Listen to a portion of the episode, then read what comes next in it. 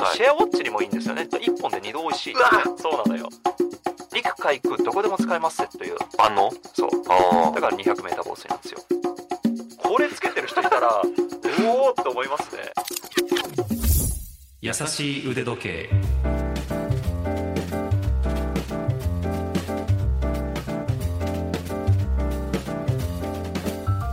YouTube チャンネル腕時計のある人生の RY です。ラジオ関西アナウンサーの春名由紀ですこの番組では腕時計のことが大好きな我々二人が気ままにトークします。RY さんすごいニュースです。あのジブリ映画紅の豚と腕時計ブランドブライトリングがコラボしたという。いやーこれはね、はい。個人的にビッグニュースだし、はい。もうめちゃくちゃ夢のコラボ中の夢のコラボですね、もうねシュプリームとナイキよりも僕はこっちのコラボの方が全然すごいし、うん。あの心揺さぶられましたね。っていうのも、あの僕ねジブリ映画でも本当に大好きなんですよ。うん。で特に一番好きな映画がはい「紅の豚」なんですよね。いやこれね、うん。あのもうポルコロッソかっこいいしあのはい。飛行機もね、はい。あのサボイヤ S21 だったかなっていう、はい。はいあの赤いはい。飛行機めちゃくちゃかっこいい。カーチスもかっこいいんですあのあのライバルのあの青い飛行機に乗ってるやつなんですけども、はいもうみんながねめちゃくちゃかっこいいんですよね。うんうん。で僕はね好きすぎて、はい。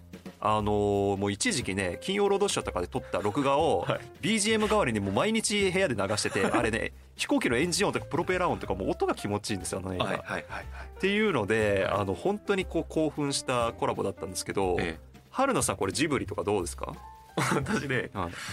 これまで RY 春菜腕時計という一つのキーワードを元にやってきましたけれども、はい。初めてたもとを分かちます。え？ジブリ映画一切見ないんですよ。はあ？何？一切見ないとかい。ます？見ないじゃない、うん。見られないんですよ。見られない？あのどういうこと？ジブリに登場するはい。人物の顔が怖すぎてえ？幼少期に見たは「もののけ姫」のサンが狼の血を吸って振り返るシーンやお面をつけて飛びかかってくるシーンそれからもう冒頭のうねうねを含めてあーはいはいはいはい、えージブリ映画ダメ。NG ってなっちゃって。ジブリ NG な人日本人にいます？ごめんなさい。謝りまかすうわーだから信じられない。クレアの豚もごめんなさい。見てないです。マジですか、はい。あのね、はい。ぜひ見てください。あの見てみます。キャッチコピーが、はい。かっこいいとはこういうことだっていうキャッチコピーなんですよ「紅の豚」って。あそうなの？らめちゃ飛べない豚はじゃないの？いやあれはね出てくる劇中に出てくるただの 一言で。ごめんなさい。全く知らないそうすごくキャッチーでねあれなんですけどあれねだからうん。うんバイク乗りとか、バイクの世界観にすごい通じてると思ってて。あれさんバイクも好きですもんね。バイクも好き。うん。だから好きすぎて僕赤いバイク乗ってるんですよ。ポルコロスポルコロッソになりきって乗ってるんですよ赤いバイクに。そんな好きなの？そう。そうなのよ。へでーうんあれ機械式時計にも通じると思うんですよねだから。あそう。うんうんなんかバイクと機械式時計ってなんか通じると思いませんねこのマニュアルの感じ、うんそのあもっと便利なものがあるのに、うん。あえて手間をかけて面倒くさいものを使ってるっていう。はいはいはいいみたいな。はい。だあの映画はねそんな男の世界観が凝縮された映画なんでぜひ見てください。冒頭からちょっとジブリ映画を勧められてあでも本当にその機械式時計に通ずるところがあるというのを聞いて興味は出ました。え顔怖くないですか？大丈夫ですか？顔怖くない。可愛い可愛い。可愛いちょっとやってみます。見てみます、はい。あでもだからそのブライトリングのナビタイマーと、うん。まさにそのポルコロッソのコラボっていうのが、だからアルバイさんズバズバ刺さってますズバズバ刺さってるんですよ。ですよね。うん。例えば先日タグホイヤー、うん。これも有名時計ブランドですけれども、とマリオカートがコラボ、うんタグホイヤーってどっちかというとこう乗り物車系のイメージがあって、ね。これも通ずるところがある、うん。うん。でブライトリングはなんか空のイメージがあるから、はい。ポルコロッソだ、うん。どうですか？こういうアニメとかっていう。いやーこれめちゃくちゃ嬉しいですよね。うん。嬉しいっていうかまあすごいいいことだと思いますね。ね。でしかもなんだろう、点であさっての方向のコラボじゃなくて、マリオカートとタグホイヤータグホイヤーといえばねやっぱこのレーシングウォッチっていうか、ね。だからそう車と車。うん。でブラブライトリングといえばやっぱりパイロットウォッチ飛行機の時計っていうのがいすごい強いですし、うんうん。だからそれとポルコロッサクルあの紅の豚っていうね、はい。ちゃんとこうリンクしてるっていうのがあるし、うん。なんだろうやっぱ嬉しいですよね。単純にこう日本人としてうん。この日本で誕生したマリオカートとかねその紅の豚とかがそういう世界の名だたるえーブランドとこうコラボうん。してるっていうのはこう嬉しいし、うん。このニュージェネレーションにすごい刺さると思うんですよ。はい。マリオカートとかって我々は子供の時からずっとやってて、うん。こう育ってきてそれがねやっぱ腕時計とか買えるようになってきた30代40代とかになってきてようやくこうそれがこうなんて言うんでしょうね。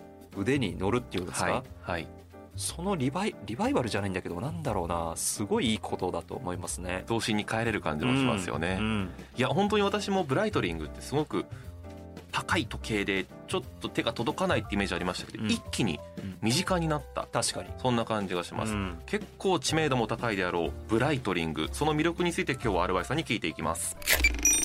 優しい腕時計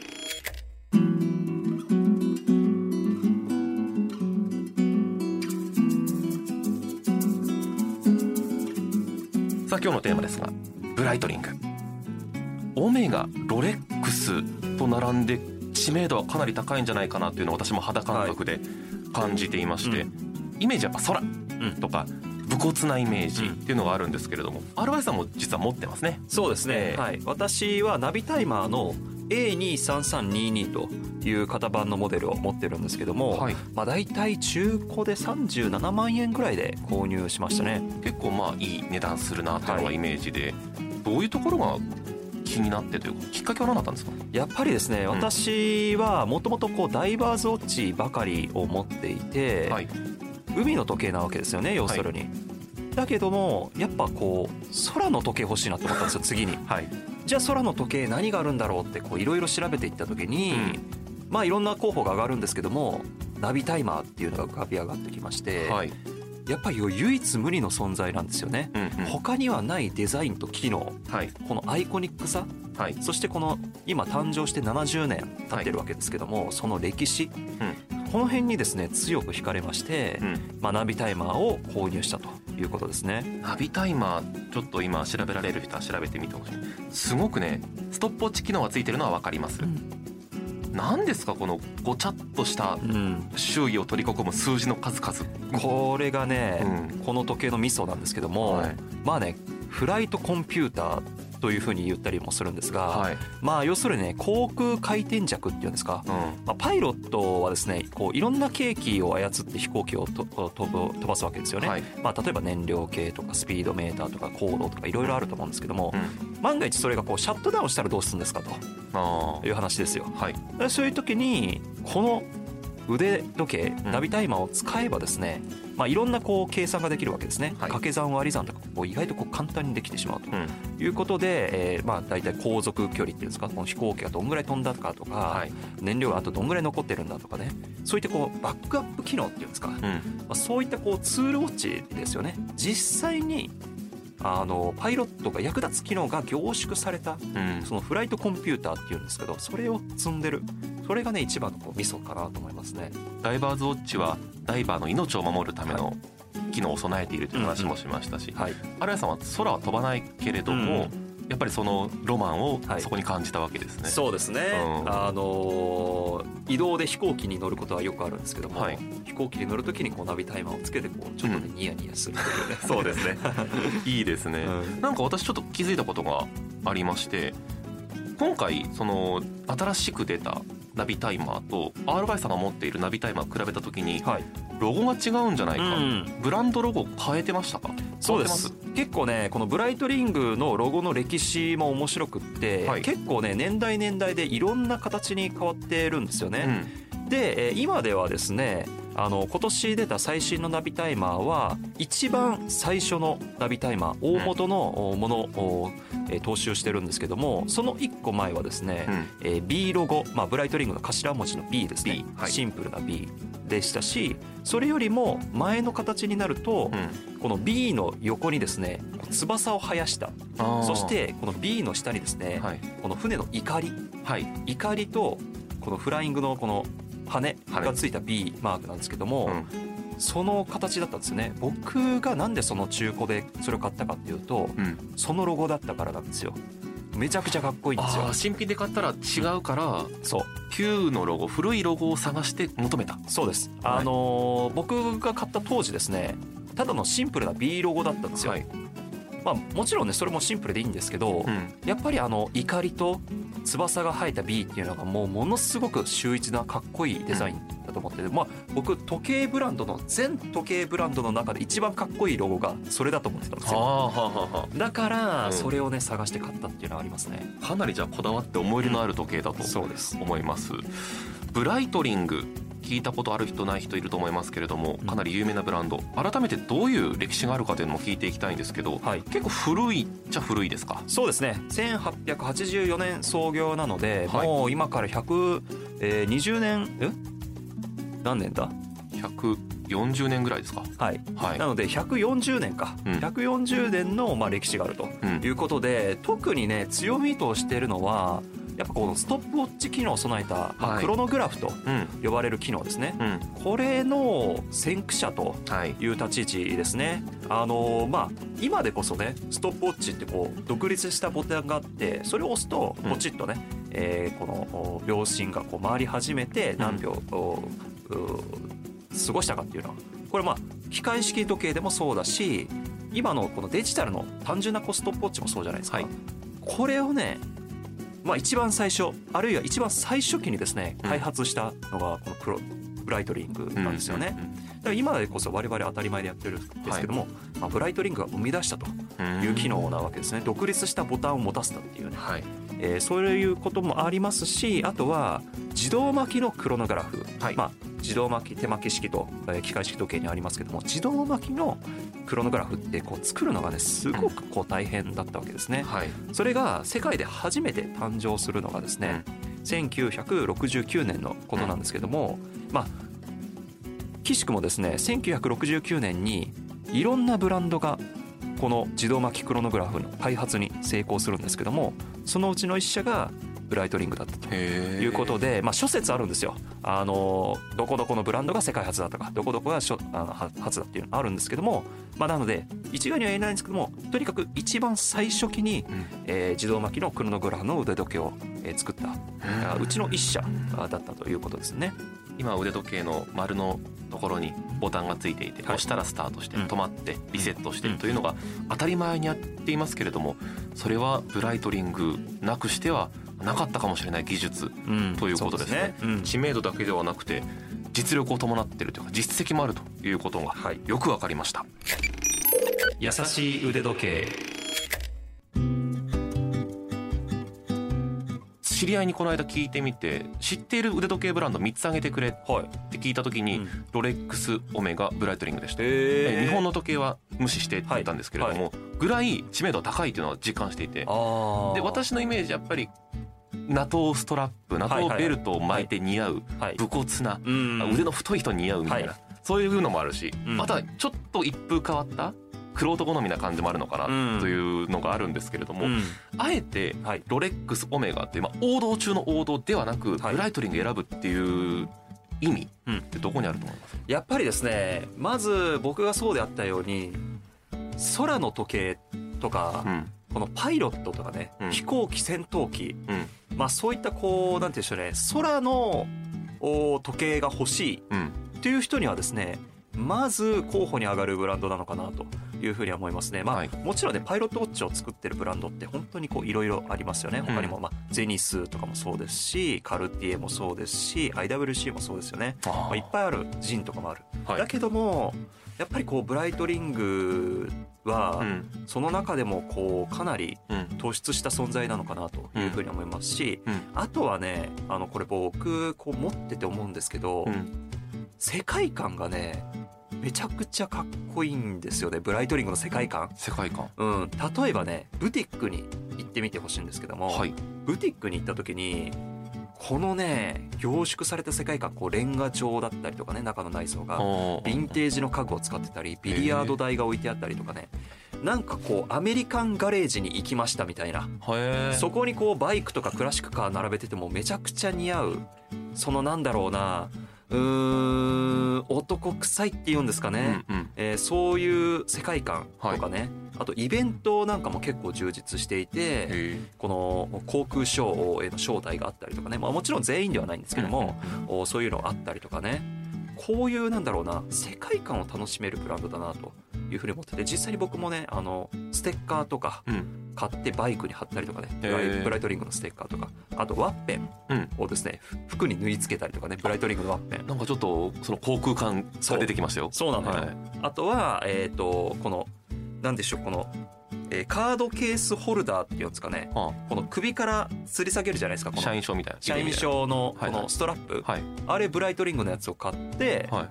あのあれで僕常にこうう海外行く時とかあれになんか自分のこのカード。はいはいはい。船に乗る時に必要なカードあるんですけど、え。あれに僕あのつけてますねブライトリングのストラップ結構好きですいやもう大好きですね。大そうそうだ世界観なんよねと思って、スイスの時計ブランドの中ではちょっと異端といううん。異端というとあれですけど、はい。ちょっと一風変わったうん、こだわりを持ってるブランドなんですね。そうですね、へえあえて一個聞きます。うん。今気になっている時計、うん。えー初めてブライトリングを手にするならばこれを選ぶなっていうのがあれば教えてください最後に。いやーこれねえーっとねまあ3つ挙げておきましょう、はい。スーパーオーシャンのうん。オートマティック36のターコイズブルー、はい。これはね本当にこう綺麗なあーブルーで、はいでで36ミリなんですよね、うん。なんかダイバーズウォッチの中では小ぶりでターコイズブルーって結構こう目を刺すというか、はい。結構目立つと思うんですよね、はい。だけどもサイズ感がすごい小ぶりなのでこの塩梅バランスがちょうどよくてですね、あとお値段も大体58万円くらいということで機械式時計の中ではかなりねはい。あのお安いというか、うん。お安いことはないんだけども買いやすい価格帯なのかなと思います。めっちゃ綺麗。白とターコイズブルーのコントラスト最高ですね。いやーほう、えー。そうなんですよ。あとはい。シェアウォッチにもいいんですよね。女性とシェアできる確かに。36だったら、うんちょっと大きめだけれども女性でもつけられますもんね。一本で二度美味しい。うわ。パートナーへの説得として一緒につけようよ。ができるわけですね。そうそうそうそう。いいな。そうなのよ、うん。であと次はクロノワットの B01 の 42mm のジャパンエディションですね。はい。これも本当にいろんなカラー展開されてるんですけど、うん。これね日本で良かったなって思います。このジャパンエディションは、はい。あーなんだろうな。あー色がねこうシンプルで、うん。あとはあの針がねシルバーになってるんですよ。だからこうモノトーンっていうんですか、はい。えー結構こう他のカラーバリエーションに比べるとシンプルでこれもねあのいいなと思いますしクロノマットめちゃくちゃかっこよくって、うん。このルール・オブ・ブレスレットっていうんですけどブレスレットがねこうなんか丸太が並んだかのような。本当だ。なんかへ変っちってあれですけど、見たことないですね。面白いですよね、特殊なんですよ。筒がつあの腕を包むというか。そうそうそうそうそうそう,、んんん結構つけ心地も良くて。良さそしかも、おーなんだろうな。200m 防水。うはいマルチパーパスウォッチって言って、うん。陸海空どこでも使えますせという万能。そう。あだから 200m 防水なんですよ。へえ2つ挙げてもらいました。日本限定モデルと、まあ、普通の通常モデル、はい。最後なんでしょう？がですねこれはクォーツウォッチになるんですけどもえあうん。エンデューランスプロのカーキグリーンですね。はい、これも今年の新作カラーなんですけどもあのクォーツ時計なので、うん、まずね精度がめちゃくちゃいいんですよね。あ眼あの眼鏡屈強なんですよ。あコツ頑丈そう。う。ん。なんだけどもこれ 44mm で武骨そうなんだけども、うん。これは特殊な素材を使っていてめちゃくちゃ軽いんですよ。へえ。もうね手につけてること忘れるぐらい。だからこれをそんなに？そう。これをつけたままスポーツできますよ。っていう。だから皆さんね結構ジムに行く時とか、うん。まあ、例えばアップルウォッチをしたりとかね G ショックをしたりとかすると思うんですけど、はい。はいこれつけてる人いたら おおって思いますね。めちゃくちゃ2というかオーバースペックはオーバースペックだけど分かってるなっていう感じが、なんかかっこいいですよね。それぐらいでも OK そう。っていうこと。できる。いやーよくわかるあのでも RY さん残念なことに一ブランド1本までというルールを設けてますので すよ。でにナビタイマーを持っているから、うん。この3つは、えー残念ながら買えないっていうことになりますので。買えないかところてん方式で売って買うっていうね。どうしても欲しければね。そう。いやこのマイルールがありますけれども、はい。まだ持っていないという方は今あー紹介した3つ、まあ、RY さんがおすすめしていますのでぜひチェックしてみてください。優しい腕時計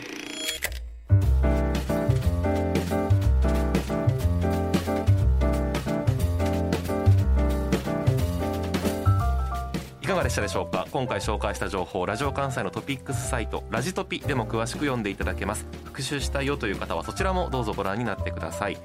番組のご意見ご感想取り上げてほしいテーマのリクエストなどはすべてメールでお待ちしています。Ude.jocr.jp 腕 .jocr.jp まで送ってください。それからツイッターもやっています。番組と合わせてフォローをお願いします。優しい腕時計もしくはハッシュタグやさ腕で検索してください。私の YouTube チャンネル腕時計のある人生もよろしくお願いします。次回も私たち2人が優しくトークします。ここまでのお相手は？腕時計 YouTuber の RY とラジオ関西アナウンサーの春名由紀でした。それではまた